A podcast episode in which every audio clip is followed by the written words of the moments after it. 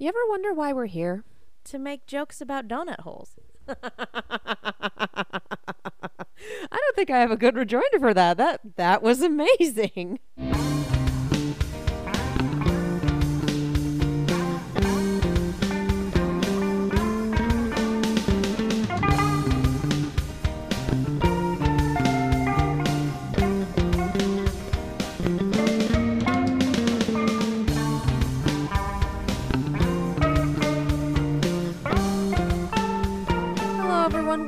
Back to RVB Recall. We are here. We are uh, having a grand old time doing time travel, and we are talking about season 17, episode 4 Breaching the Torus. I am Katie, And I'm Megan. Hey, everybody.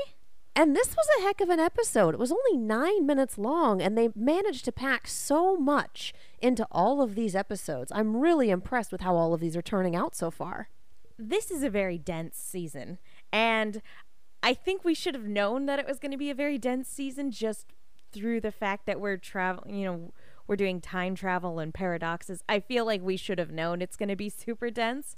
Um, but that being said, I don't feel bogged down by it at all. Like, I don't feel like a lot of it's going over my head or that I'm not getting it. Like, this is all felt really well paced and like, yeah, I'm I'm enjoying the ride. Yeah, it's dense, but it's clear and it's moving along at a really good clip. Like everything is very well explained. Like, I, I think our best example of this is watching the scene and chorus go down. And then at the very end, Epsilon, quote unquote, giving that little giggle in the Genkins voice and then getting back into character. And I think that was really, really good shorthand for, hey, we've already established that Genkins is establishing establishing possessing people, namely church. Here's your shorthand for, yeah, that's what just happened. Fans are smart, y'all can keep up with us, let's roll. So it's a very good, very clear, very concise way of fitting in a lot of information in a short amount of time. So yeah, I love what they've been doing. And we have a fun and interesting title for this one Breaching the Torus, T O R U S. Now, you looked this up. What is a torus? That was my question because I haven't heard of this spelling of the word Taurus before because I've heard of Taurus like Torres, like our, our good buddy Alexis. Um um and of course like the the astral uh, the the what's it called? The zodiac. Yeah. The zodiac sign. Um that. Um, so we looked it up, and uh, in according to Wikipedia, in geometry, a torus is a uh, surface of revolution generated by revolving a circle in three-dimensional space about an axis coplanar with the circle. If the axis of the revolution does not touch the circle, the surface of the ring shape is called a torus of revolution. And guess what? The uh, the uh, picture looks like a donut. And uh, if you just type it into Google, like that will it will give that definition and then in parentheses example a donut. That's a hell of a deep cut. It really is. And the one thing I literally just realized while you were reading that definition, you know what else that is? A halo. Holy shit. I know, right? That's just the deepest of cuts. Jeez, Rooster Teeth. My god. Like that's that's one of those things where you have to take off your glasses and go, "My god." And under those glasses are another pair of glasses. And that's the paradox. Yep, probably. So yeah, I I thought that was interesting and I'm also not an expert, but looking at like sort of I think it's interesting bringing up the idea of a donut shape in relation to math and space and time. I think it's interesting. I'm not an expert in quantum physics in any capacity, nor am I an expert in geometry or math. Uh, but for some reason, I'm getting a notion in my brain about something about time and space going in a circle because that is why clocks are round. Uh, I'm sorry, I didn't mean to steal your joke. No, that's perfect. Um, but so yeah, there's something about that shape that reminds me of like a diagram I'd see on a blackboard during Back to the Future. And I don't know why that's an image that's popping up in my brain, but it is. And the fact that they gave us this title and gave us a term that we and probably a number of other people went to go look up, they're putting that idea in our heads early. And I don't think it's just for the donut joke. So I think you might be onto something there. I have no idea what it could possibly be yet. I don't think we have the context for it quite yet. I will laugh if the answer is that is why clocks are round. Like, I would get a chuckle out of that. I mean, we'll come back around to that, I'm sure. I, there's no way we're not going to come back around to that joke. Look at what this entire season is about. But speaking of coming back around to things, let's uh let's come back around to our heroes. Wash, who is super tired of Chrovos monologuing and just decides to jump into the Everwen. Caw caw and Donut, who just uh, hero types and goes in after him. And I really liked this comment of, or rather, leader types. I wrote that down incorrectly. And I really like this comment about leader types because the dynamic of leadership to me is really interesting in this season so far because whenever they're in front of the guys, it has to be Wash taking the lead because he's an established leader. They know him, they'll listen to him, and we have established that they will not listen to Donut. But in terms of actually traveling the Everwen and dealing with what's happened, it's very much Donut who's the leader here. It's called the Everwen. Focus on a memory. That's how we navigate it. Uh, you do the talking. And at one point, you need to get your shit together. We have a job to do. So, Donut might be fed up with leader types, but here he is one. I also really appreciate this because we've brought it up time and time again. But Wash, if we're talking about like in relation to his place on the freelancer team, he was the donut slash caboose of his particular team. And, you know, he has obviously grown and changed a lot since then, but he's also far more capable than our uh, the Reds and Blues, typically speaking. He's a blue for a reason. Yes, that's very true. I mean, yes. He here's the thing is he is at his core, he's a little bit of a goof. Uh, he's a little bit uh, he's a little bit silly, and you get that uh, a huge indication of that as he's falling through the Everwen, going, "I regret everything immediately." um, which eh, great, great line reading, Shannon. That was fantastic. Um, but yeah, it's cool to see Donut step up in terms of his leadership role while also being reminded of sort of Wash's roots, at least at least in terms of like his placement on his own team in the past. Because like the Reds and Blues don't ever treat him like he was the caboose or the donut of his team only Carolina ever treated him that way. Um, and since then, it's become more of a partnership. But yeah, it it's interesting now that he's been brought back into it. The default dynamic is Wash is in charge, and why would anyone listen to me when when you know when Washington is here? I'm just gonna say something that everyone's gonna misconstrue. Uh, and seeing like that disappointment in Donut when he realizes he you know he's been given an opportunity to lead just like Washington and it falls flat oh, it's heartbreaking to hear the disappointment in his voice. But then when they go off and it's just the two of them again, he is able to step back up. So I wouldn't be surprised if within the next couple episodes, if Donut finally gets the chance to step up in front of all the guys and it isn't a speech filled with double entendres. Or it is, but he's like, shut up and let me finish. I do have to say that his awareness now of his own vocal patterns is both wonderful and heartbreaking because debrief is a legitimate term, but coming from Donut, he doubles your entendres without even thinking about it. And it's just it's it's fun I find it kind of funny and I find it kind of sad that he stops and has to think about it and goes, "Wait, wait, no, that's not what I meant." Ah. But I do think that you're right and that he will have to step up because at the moment where we leave them, he's in Blood Gulch, washes off in a place that I'm sure will break our hearts next episode, especially since we have confirmation that Miles is writing the next episode. Thanks, everyone. Wave your feelings goodbye. But we're also at a point in time where the guys don't really trust freelancers, like at all. So another freelancer showing up out of the blue is not going to have as much clout as Donut, who's been there and can say, hey, no, here's the situation. Because in Blood Gulch, Wash is not a familiar face. I mean, no, he wears a helmet all the time.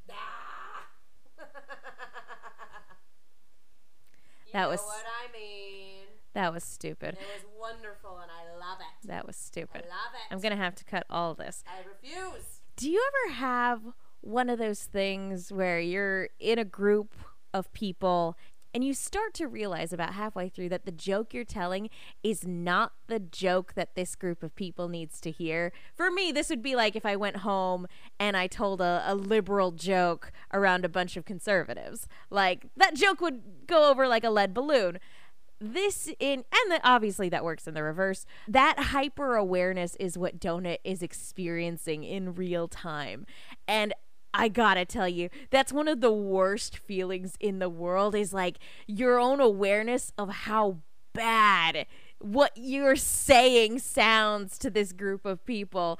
And I can't I I get it, Donut. Like I feel your pain and I feel really sorry for him this entire time. I feel I have a lot of empathy for Donut in this scene. Yeah, that moment when you realize that in this conversation, the light at the end of the tunnel is the light of an oncoming train. Yeah, that sounds about right. But I, I love this team up, and uh, it is a shame that they get separated, um, that they have to go back in time to a certain point where they are separated and they're going to have to come back together. That being said, that period in the red versus blue timeline is one of my favorite time periods, just in terms of the chronology of this show. So going back to it is something I'm fascinated by. I am very interested in seeing what Miles does with it because the as if I recall correctly, his very first episode was uh, that one. What was it? Season. It, season 10 out of mind which was very much the voice of a character from this sort of time period um so yeah i'm excited If I said I liked your armor, would you hold it against me? Just like, oh, that hurt a lot. So I, yeah, I am really interested to see where we go next episode. Um, we kind of skipped over this a little. I want to point out one slight fridge horror thing, and I want to go into the scene that we chatted about a bit, but didn't really want to go in depth into. Um, the fridge horror bit is the Everwen is every memory you've ever experienced all at once, and uh, for Agent Memory is the key Washington. That's probably kind of a nightmare. honestly that wasn't something i was like consciously thinking about until you brought it up i want to say the second time we were watching this episode because then it dawned on me like oh my god does that mean this is all of Epsilon's memories as well? Which made me go, oh my god, could he theoretically go back in time and possess the director? Like, because all of those would include the memories of Dr. Leonard Church and the memories of Epsilon, which, you know, start and branch off into their own thing. And would that or would that not include all of the scenarios in which they tortured Epsilon? So I'm sitting here going like Washington in the Everwen that's a dangerous thing. And it's a good thing they keep going back to that memory of him shooting Donut. Like, I'm glad that that's a vivid memory and not all the stuff he's probably actively repressed from how the memories of Epsilon and the torture that Epsilon endured traumatized him during Project Freelancer. I think if we went back to that particular time period, he'd probably wind up in his own body as the rookie because he was there at the time. I mean, that's not a great sentence, but you know what I mean. But yeah, all of that all at once, mixed with everything else, just like, oh, this is some. Fr- I'm sure that that wasn't what was intended, but oh, buddy, this is some fridge horror. I'm not so sure about that in terms of not what was intended. Look at the team of writers that we have for this season. I have a feeling maybe it was. God damn it, Miles. God damn it, Joe. God damn it, Jason. You all know what you did. All of you. But I also want to touch on the fact that they keep coming back to the scene where Wash shoots Donut. That is the most on screen chemistry with not necessarily just those two, because again, Simmons and for a hot second, Lopez, and also in the background, the meta. But that, and I love the fact that every time they waltz off to go have a conversation, you know, the meta's just chilling in the background, like, the fuck? Okay, what are we doing? Why?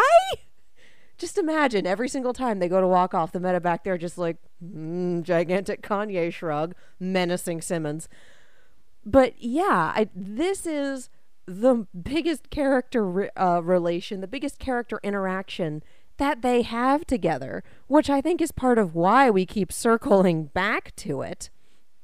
And I do like that we've taken this. Well, these two haven't really interacted aside from the time that Wash shot Donut and establishing from there. Like, these two characters haven't really had a lot of one on one scenes. Let's build on that. Let's see where this goes. Let's see where this goes in this situation. And I love doing that. And I love it when my media does that and I really appreciate that that's what they're doing. And in much the same way that getting shot hurts more every time for Donut, it just gets funnier every time for us. It's the um equivalent of the sideshow Bob stepping on the rake thing. The the whole thing with that episode uh, from The Simpsons, Cape Fear, season five. Uh, it's my favorite episode. Is there's an uh, for anybody who hasn't seen it, there's an extended sequence of sideshow Bob stepping on rakes over and over and over again, and they they put it in there like that as a way to fill time.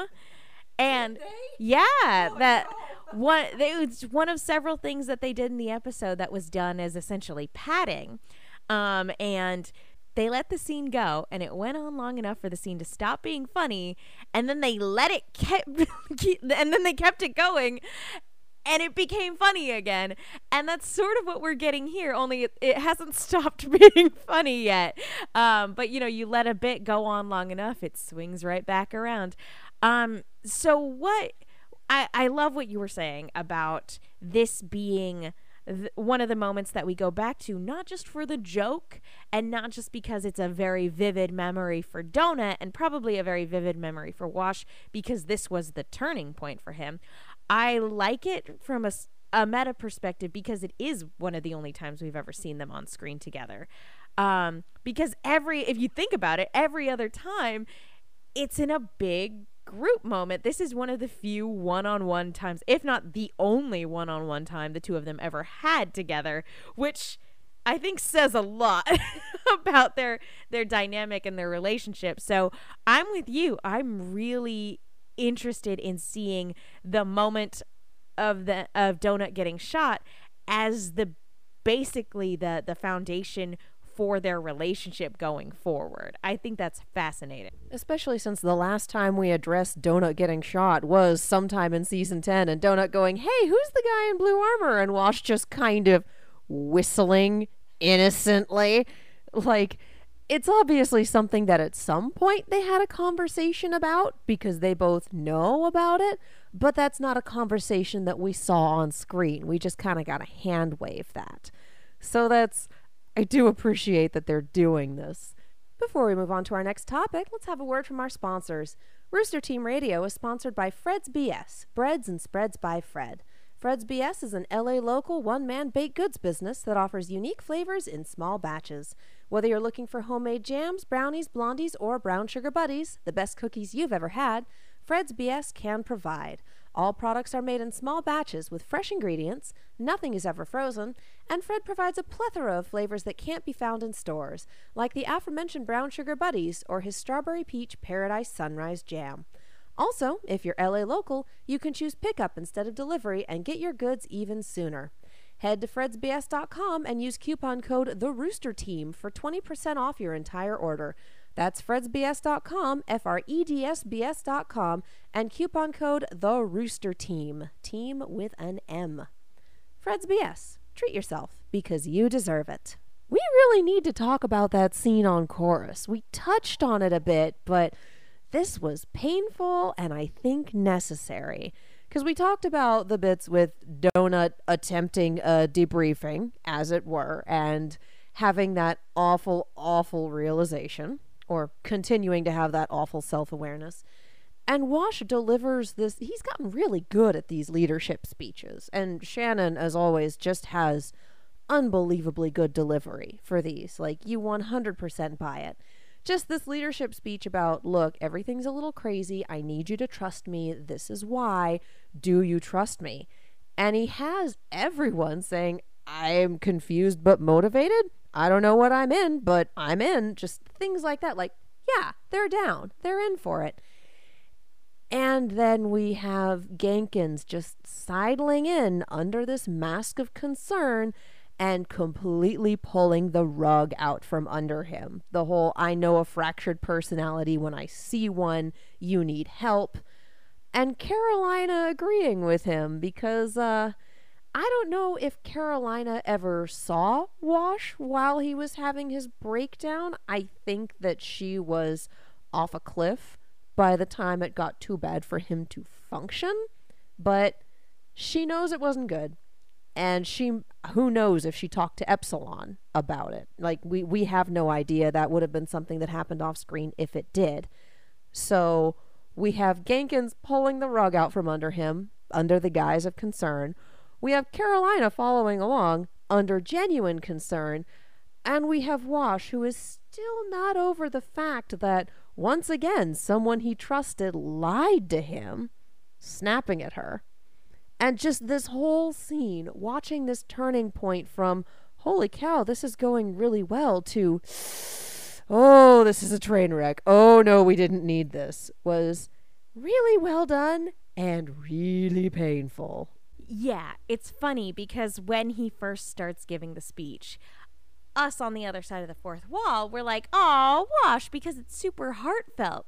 Um, you know, at one point he even says, at the risk of sounding gushy, I'm so happy to be counted amongst you. Like, what a good line. And so, yeah, and it it is motivational. He says, You're going to win this fight, and you're going to win the one after that, and the one after that, and we're going to win every fight because that's what we do. It's genuinely motivating. But you go back into like the situation itself, and at the the risk of sounding too like getting too personal here um he like I don't know if you've ever been in a scenario where a friend of yours all of a sudden started speaking nonsense, like literally things that you were trying to connect in your brain as being cohesive and making sense, but in actuality didn't, and coming to the slow realization that that person is not okay. I don't know if you've ever experienced that. I sadly have um, not to go into too many details, but it is a terrifying realization when you realize that the person you're talking to is not well and in need of help. It is heartbreaking and it, it's it like I said, it's kind of terrifying too. The so I really feel for Carolina here because in this moment, at one point, Wash is giving them a very thorough breakdown on what needs to be done to take down Felix and Locus. And then in an instant, he's somewhere else talking about. I don't know. Did he mention time travel specifically? In her eyes, he goes from giving a thorough breakdown to having a thorough breakdown. That's a very succinct way of putting it. Yeah. And yeah, so I feel for her so much in this moment. And I felt for her a lot last season when I know like the her choice to not tell Wash again was a controversial one. I felt for her a lot during that season and I feel for her a lot in this moment. Um so like watching this unfold was both like awesome and super well written and utterly devastating. And then yeah, seeing him completely turn on turn like turn on her and throw it back in her face for something she hadn't done yet, you know. Um so yeah, it's going to be interesting because he's going to have to forgive her in order for them to proceed. Um, and I, I do want to drill down into what Donut says in her defense later on, but um, yeah. Do you do you have any more thoughts on this moment? Right All right, yeah. Let's let's drill down on this because Donut says, like, because yeah, Wash is super upset that she lied to him, um, and Donut's defense of this is, but she didn't. You were never brain damaged because she fixed it. She was willing to risk all of time and space to save you, which while I do agree with the sentiment of like, oh yeah, like she did she she knew the risks, she did this for you to save you. While I acknowledge that that is true, I mean that doesn't change the fact that she did lie. And again, I I felt for her a lot last season, but like yeah, it didn't happen because of the paradox, but it did happen, you know? You can't just hand wave it because a paradox happened. She tried to make it right, that's true, but she still lied to him, and that's something that they're going to have to resolve. Oh, yeah, actions have consequences. They're not dropping that ball. I do like, again, I like that Donut put on his leadership pants, essentially, and pulled Wash aside and was able to give him the talking to and the context he needed because wa- at the end of last season, Wash stormed off, and then a paradox that he was not part of occurred. So he didn't have that bit of information. He didn't realize that going back to try to save him was Carolina's idea and that they she talked all of them into it even knowing the risks. Like that was context he didn't have. That said, I absolutely agree with you. Trying to fix it doesn't mean that it never happened. Like, Wash is okay now, but she still made the decision to lie to him. She still did that, and he still remembers that. So, on one hand, he has that, and that does have consequences for their relationship and for his treatment of her. But on the other hand, he also now has the information that she did try to fix it that it wasn't just her making this decision and sticking to it, that there was some regret that she didn't like that she'd done it, that she wanted to make it right. So while it doesn't change the fact that she did lie to him, it adds an extra layer of context for him to consider. And that whole, yeah, I have a lot of stuff to unpack. He really does. And despite the fact that they have all of time, they really don't have any time at all. So Donut pulling out his best drill sergeant, which, as it turns out, is a good way to get to Wash and just kind of, hey, soldier, we need you. Get back to the present. Let's go. Can you do that? Can you focus? And him, oh, right. Yes, yes. Like, he's a soldier. He still responds to, come on, soldier, get it together. And I love that and I also love the Wash just trying to pay him a compliment. You know, you can be kind of scary when you're mad. Oh, I'm so sorry. Like, yeah, it's still Donut. He's he can he can do what Wash needs for a time, but he obviously can't fill that role. That's Wash's job. He can just snap him out of it well enough to get him to go back to that. That was not a good sentence, but you know what I mean that's why they make such an interesting and actually well balanced team. Uh, again, it's fascinating to watch. Yeah, I I agree. I it doesn't change, you know what what Carolina did, but the fact that Wash now knows the lengths she was willing to go to try to set things right, um, I think will go a long way whether or not he's going to be able to forgive her right away is kind of irrelevant in the grander scheme of things in terms of fixing the universe.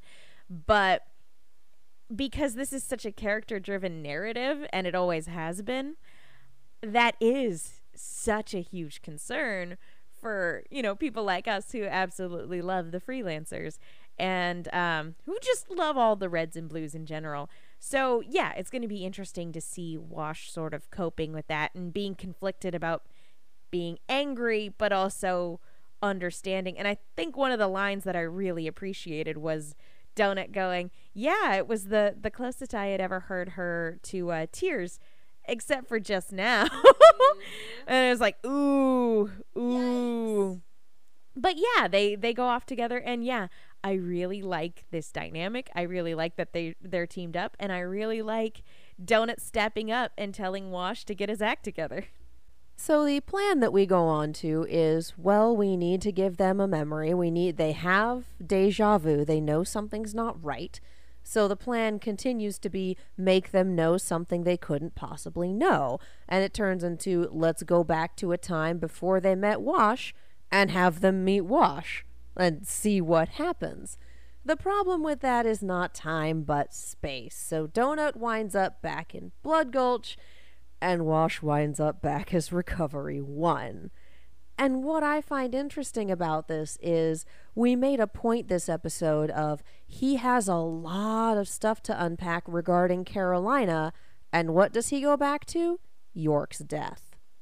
So, this, I'm sure, will factor into it whether it's a matter of managing to make it there before York dies, or whether it's having a conversation with Delta, or whatever it could be, I will be very surprised if where we are now doesn't have a hell of a lot of lead in from where we just were.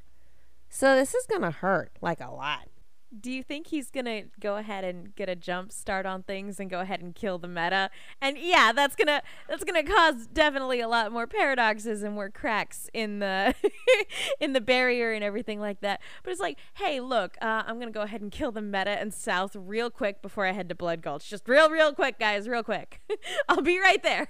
I mean, this is already going to be a paradox iteration because he's going off the rails as it is. Like, well, I have my job as recovery, but he can't go immediately to recover north. If the if he does go up to recover delta, he can't go recover north next. He can't stay on these tracks because then it kind of defeats the point. He needs to get back to Blood Gulch before the orders come through to split them up.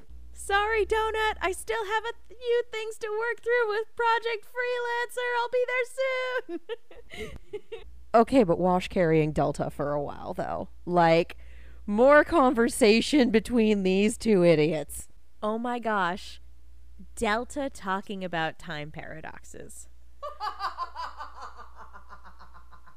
I'm kind Holy of shit. I'm kind of in love with that idea. Okay. Okay. I need it. Shut up and take my money um wait we're already paying for a subscription. You already have it. Um give it to me now then. I'm gonna say i have a first account and verve premium. We're absolutely paying for this. Shut up and continue to take my money and also give me more of this. And i i want to go down this rabbit hole because i'm that nerd.